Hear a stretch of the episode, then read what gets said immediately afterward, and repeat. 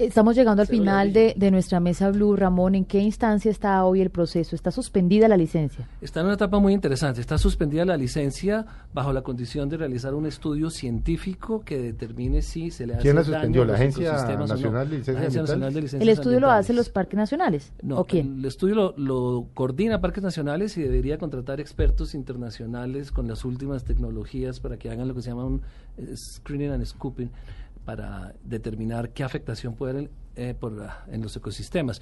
Y de acuerdo a ese resultado, pues se determina si se ajustan o no las cabañas, se pueden cambiar de sitio, se pueden achicar, si se pueden cambiar los materiales y se modifica la licencia en ese sentido. O si definitivamente hace un daño al ecosistema y no se puede hacer. Pero eso no va a ser en el gobierno de Santos. Eso pues, se puede demorar seis meses a, a un año y el, yo creo que el gobierno va a entender finalmente porque como dijo Felipe, lo, pues una cosa es comer lechugas en el almuerzo y otra cosa es conocer los bosques.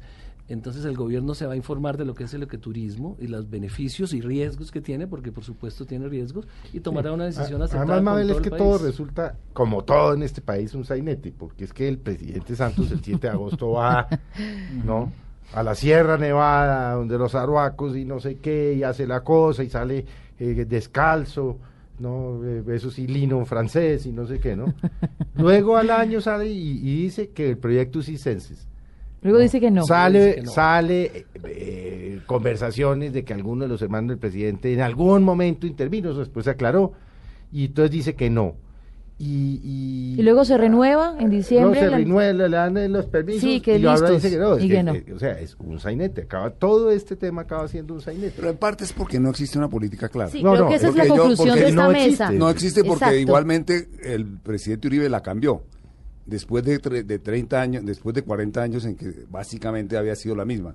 Y lo que hay que decir es que definitivamente hay la oportunidad para poner en blanco y negro qué se hace y qué no se hace. Claro. Y el presidente Santos está en perfecta condición de decir no más, no en el Parque Tayrona no Sí. se construyen Cuando- cuestiones cuando habitacionales. sí. Ahora, Él- él seguramente no tiene los- la los- capacidad se- legal para hacerlo, seguramente tiene que discutirlo con Congreso. no sé, con- bueno, seguramente no. Pero Segur- tiene que empezar. Claro, pero que bueno, entonces, entonces, eh, los que ser. ciruelos se podría quedar entonces como el- supongamos que legalmente no tiene la capacidad, entonces quedarían seis cabañas del ciruelo y no más porque el presidente sí puede establecer de aquí en adelante ni un- una cuestión habitacional más. Bueno, pues Mabel, No, va a el tocar presidente solo hacerle- no puede, tiene que cumplir unas Sí, tiene que que cumplir una- va a tocar hacerle una recomendación respetuosa al presidente Santos. Que cuando venga por Colombia, porque dice que pasa feliz cuando está por estos lados, se ocupe de ese tema.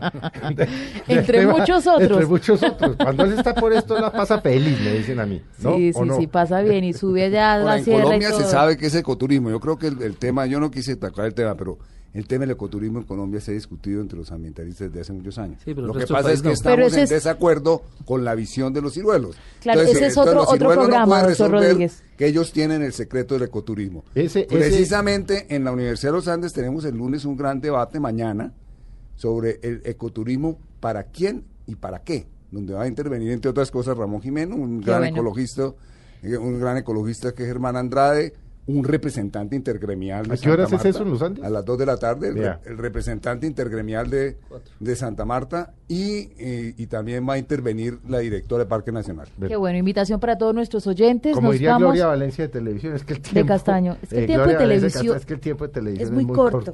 Gracias por acompañarnos, por estar con nosotros. De verdad que es muy interesante escucharlos en su postura, de diferentes Vuelven, versiones. Porque este tema... Continúa. Oiga, Ramón, Este ¿usted por qué se metió en este? Yo estaba que le preguntaba, ¿usted Ay, por qué está en esto? programa, eso va para otro programa. Dígame rápidamente, ¿usted Es por qué está el metido fútbol, en Mabel, esto? No, el estoy porque creo firmemente que el ecoturismo es una oportunidad de desarrollo y crecimiento para la comunidad del Caribe en particular y para que el país aproveche sus riquezas naturales conservándolas. Es una gran oportunidad y creo firmemente en que hay que apoyarlo, hay que reglamentarlo y que hay que impulsarlo respetando a las comunidades Discutamos indígenas. del ecoturismo para qué y para quién. Bueno, este es un programa que queda ya aquí plantado para una próxima oportunidad. Gracias, Mamo. Caso Cacu Mestre. Gracias por estar con nosotros, exministro Manuel Rodríguez. Muchas gracias. Ramón Jimeno. Gracias, don Felipe. Nos vamos. Mabel Lorena, que pase muy buen domingo, como todos nuestros amigos que nos acompañan. Y ya saben, opinen sobre el programa arroba Blue Radio Co. Nos vamos. Chao. Entrevistas dominicales, aquí en Blue Radio, Mesa Blue.